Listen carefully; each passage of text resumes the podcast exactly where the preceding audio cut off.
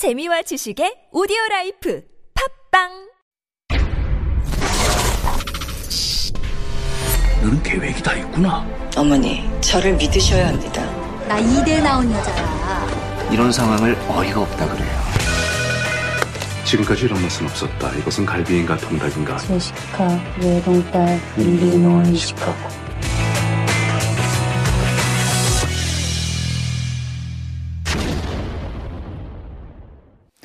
And Heejun and Eugene have joined me in the studio for Beyond the Screen, where we dive into K films and K dramas. Good morning, guys. Good morning. Good morning. How are you doing? you sound very happy, Eugene. Oh yes, yes. I'm a cheerful guy. That's just, that's just how I am always. Good to hear. That's why that. people Yeah, love which me. is true. Which is true. Yes, all of us seem to be much more cheerful on a Friday too. I think too, That's but Uh, it's good to have you in a cheerful mood. Um, before we dive into the movie that we're going to discuss, I did want to ask you too, because I know that you also know um, Chung Isaac, um, Isaac Chung, the director of Minari, and when you heard about this being nominated for the Golden Globes, not for Best Picture but for Best Foreign Language, which is still a big deal, I just kind of wanted to ask you um, your response to this. Were you expecting this, or were you kind of disappointed, surprised? Uh, I was expecting it. I'm very happy. Obviously, it's a it's a contentious issue in terms of how the Globes categorize that Uh-huh. Right. particular film. But uh, certainly, I think to get any nomination at all, that Mm. itself is a, is, a, is an honor. And in fact, part of the reason why I am in a cheerful mood today is because. Just uh, last night, the movie received even more nominations at the uh, the Screen Actors Guild Awards, which is considered, Excellent. which is a huge award in What America. other nominations did They got receive? nominated for uh, Best Actor, Steven Yeun. Oh. Uh, Youn Yuh-jung Of got, course, got nominated, uh-huh. and then the entire cast got nominated for Best Cast, and that is considered one of the most prestigious uh, awards. Isn't that the one that um, Parasite won? Yes, I last year. Last year, right? Exactly. The best cast. Okay. Exactly. So more great news um, for Minari in other award ceremonies as well. But uh, the Golden Globes, yeah, best foreign language. Like we said, Inglourious Basterds, Babel. You know, they were in English and I mean French and German and in Spanish. I don't know. Maybe is that some people are saying it's racist then, you know, to be discriminatory against Asian languages like Chinese and Korean. I don't know. What did you think about that, Heejun? I mean, last year, Farewell was uh, basically the film Farewell, uh, which also had uh, majority of the language in, In Chinese, in Mandarin, Chinese, uh-huh. uh, Mandarin. Uh, also received the same thing. Yeah. Um, I mean, it's. I don't think it was intentionally to discriminate um, those subject matter or, or Right, films. right. Um, honestly, but I think it is a great thing that we actually get to talk about it Yes. and um, just really vocalize how um, Asian Americans or Asian stories uh, should be received Mm-hmm. uh, overall in the state. So I think it's still um, a meaningful discussion. Absolutely. And I think, um, I mean, it started maybe in earnest like last year, right? When um, Bong was on the campaign trail for Parasite, he said, just get beyond that one inch barrier.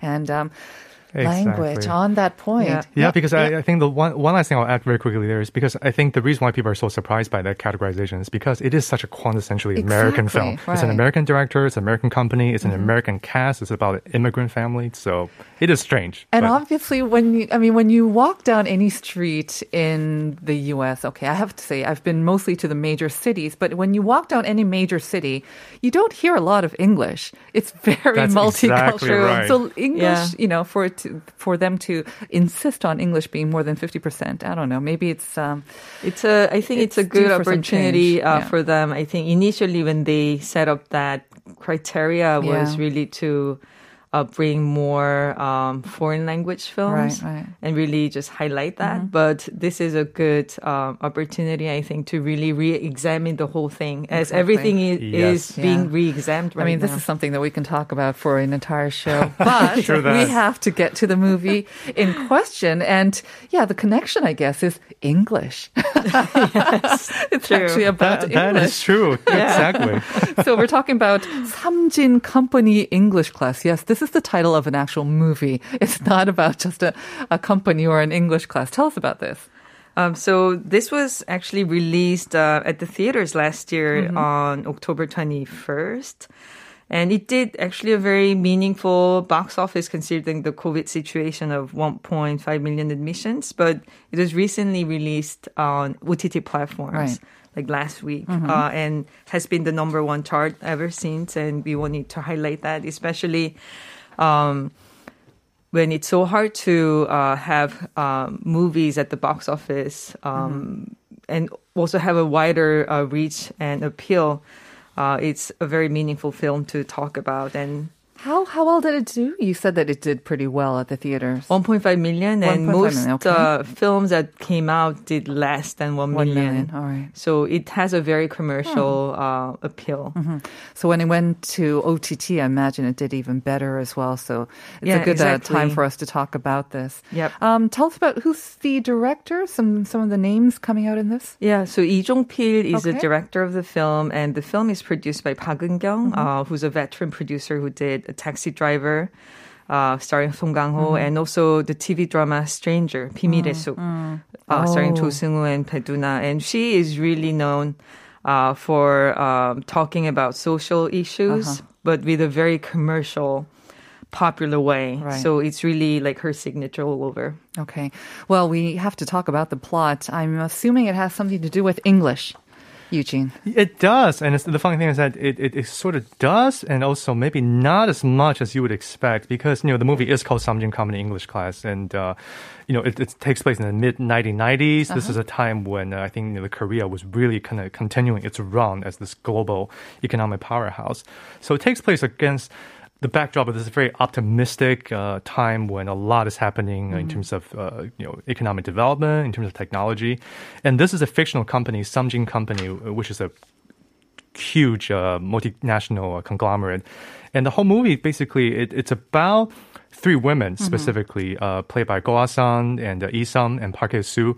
They, along with their colleagues, they're sort of at the bottom of the corporate ladder, uh-huh. Exactly. They're high school graduates who didn't go on to universities. They uh, all are extremely capable Okay. and skilled, Mm-hmm. but you know they are given nothing more to do than Mm. sort of your very typical menial and secretarial duties. You know, Making they- coffee. making coffee. Yeah. They clean. Mm-hmm. They uh, you know do very basic accounting work. So Basically, just not taken very seriously.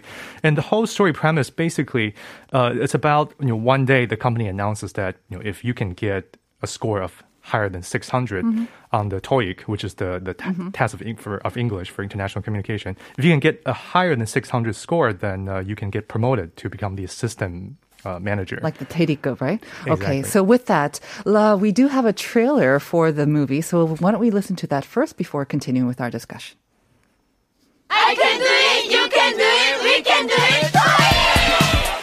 니들 왜 여자들이 집에서 밥하다 말고 일을 시작했는지 그 히스토리를 알아? 싸니까. 됐고. 세 달 안에 토익 600을 어떻게 넘냐?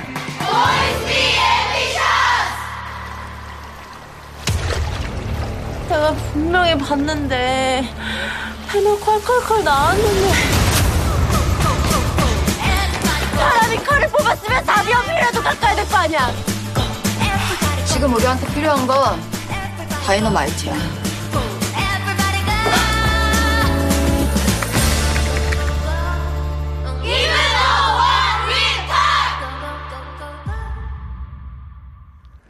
So there's definitely some English in there. Kind of starts off lighthearted, I think, you know, but then it seems to take a little bit of a more serious tone. And we, for our non-Korean speaking listeners, you might have heard dynamite in there as well. Are we talking about the real dynamite or BTS's dynamite? What kind of dynamite are we talking about? No, it's funny because you can you can hear the, the sort of the, the, the plot turning even in the trailer, right, right. Because it does start out as this very sunny, upbeat. uh We movie. can do it. We Yeah. can do it. We're learning English, and you know anything is possible. But but ultimately, it really is a movie about sort of female empowerment. In, in Mm. this particular case, you know, I, without spoiling the the story, the the movie really kicks into gear. Uh, when one of the characters, played by uh, Go Ah-sung again, uh, when she finds out that there is uh, chemical leakage uh, that is uh, that the company is responsible for. So it becomes this sort of an investigative drama, the mystery of sorts, and it's still a funny, upbeat comedy. It's about about friendship, about resilience, but the movie sort of takes this very interesting turn about a third of the way into it, and uh it becomes this investigative drama about corporate responsibility. So I'm now reminded by all these sort of big Hollywood movies as well, I guess. But I think the central difference, maybe, and also the central point of this, like you said, will be the three women. It's not just one, right? It was three women. Um, they must have great chemistry on screen as well. Yeah, absolutely, and because you know each character again, you know, is, is, is the the always typical of uh, ensemble film. They each have a you know Very unique, unique personality. strong personality. Park character, she's a math whiz. She's kind of a, a, a nerdy person, Okay. very quiet. Park is, uh, you know, a go-getter, very sharp. And Go Ah-sung, who is the heroine, really, uh, of the story, she is someone who is just, you know, very optimistic, very determined, really believes in the mission of the company. So once the scandal starts to emerge, you know, she really has a, a, a crisis of conscience, and she becomes the driving force of this pretty compelling moral drama. So Park Hye-su is the math whiz. Uh, Ko Sung will be the main character, and then you mentioned Esom. She's like she's another. Yeah, Esom. Character. she's uh, excuse me. So Esom is the she's the really sharp one. She contributes ideas. She has a brilliant mind. But oftentimes, what happens in the movie is that her superiors, her other colleagues, Will take credit. They take credit for her work. I think a lot of people can relate to that, unfortunately, as Unfortunately. well. Okay, so let's talk about some of the maybe the themes and the subjects that the film is trying to tackle. Then.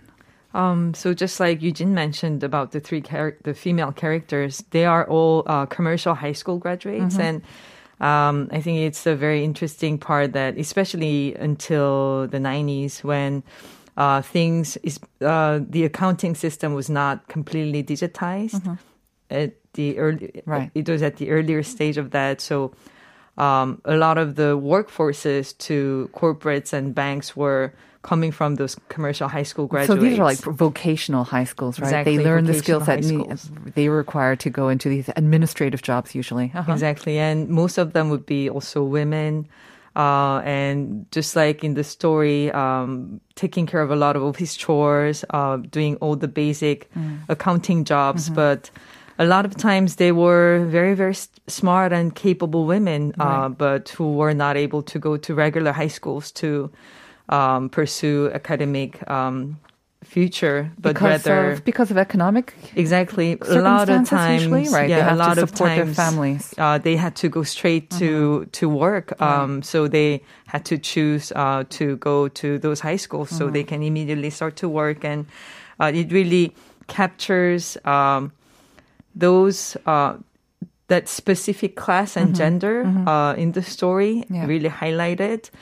Um, but at the same time, it was a lot of, they have a lot of prejudices, Yeah. um, this society, Korean society, uh, um, towards Sango. Uh, we say commercial Right. high schools, um, but there were also really great minds and uh, people who came out of, Of those course. schools, like uh, Roh Moo-hyun, Kim Dae-jung, Lee Myung-bak. They were all uh, commercial high school graduates. So I think it really captures that specific um, group of people.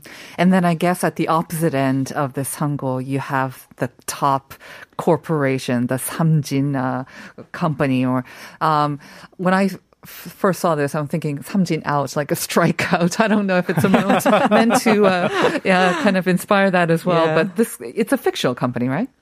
It is a fictional Uh-huh. company, exactly. But you know, it certainly, I think, very intentionally calls to mind. I think a lot of the Asian conglomerates that Mm. we're all very familiar with. Uh, so the movie kind of, you know, it's, it's a fictional company, but Yeah. it's also a, Big a stand-in for a lot right. of familiar companies that And we know. And of course, when we have a corporate setting like this, there will uh, unfortunately be a lot of um, sort of that classism that we talked about uh, within the company, but also sexism, and that's another major th- theme.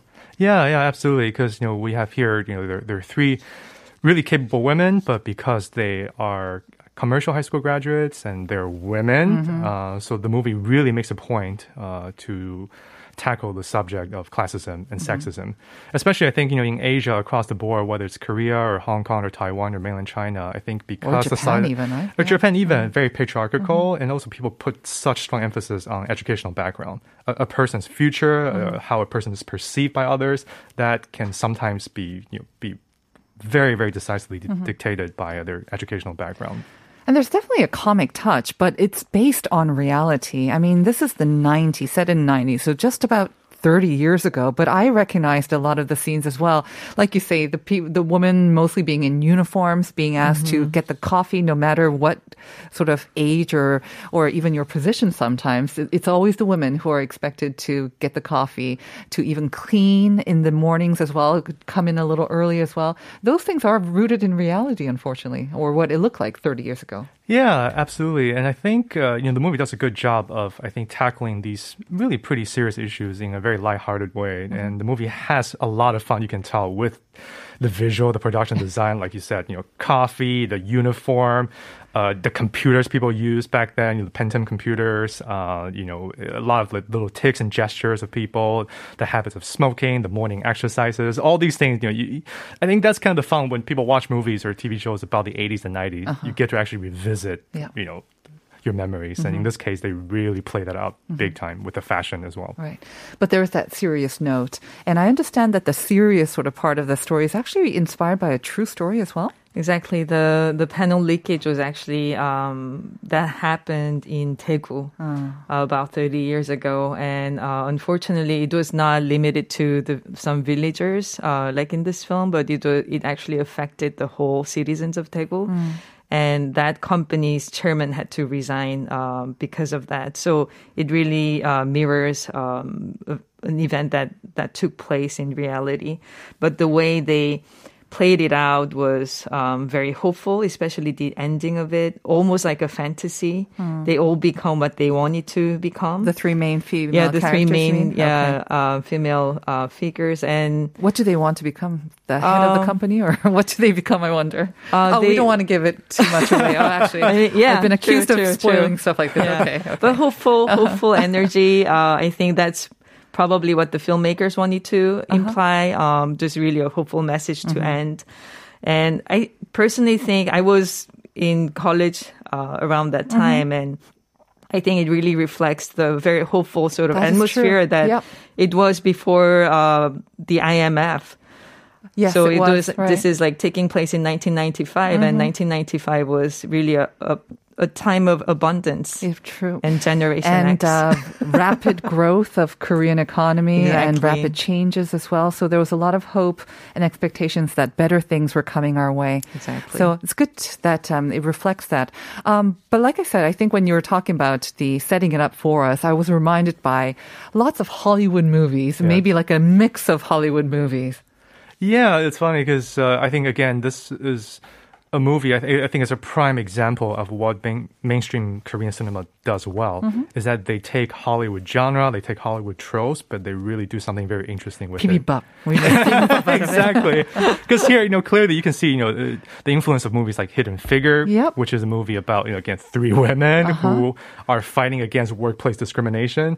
As a woman and as their race as well. Exactly. And here, you know, it's it's it's the, the gender identity, it's their educational background Mm-hmm. that put them at a But it's really about their solidarity, about Mm-hmm. how they come together. And in fact, not just the three of them, but really across the board, people at their rank, Mm-hmm. people who are part of this English class, they all join force to fight against uh, corporate corruption. So as Hee was saying, the movie kind of has this very sort of hopeful take on what people can do, Mm-hmm. especially what people uh, who are marginalized can do when they band together. If you go back even further, remember a movie called Erin Brockovich I- starring yep. Julia Roberts? That's what I was thinking. Like this one woman, seemingly taking on this major corporation and trying to unearth um, the the disparity. I'm not the the. The, the truth, the the fakes, the the all the lies that were being held, and then going one by one to all the households and and basically getting it done with her own sheer determination and will. That's kind of reminded me of that too. Yeah, absolutely. That's actually what I said to Heejun when we were watching the film. I said, "Wow, I thought this was going to be like a fun comedy about learning English. I didn't realize it was turning into Erin Brockovich so quickly because it, it does do that. But but like you said,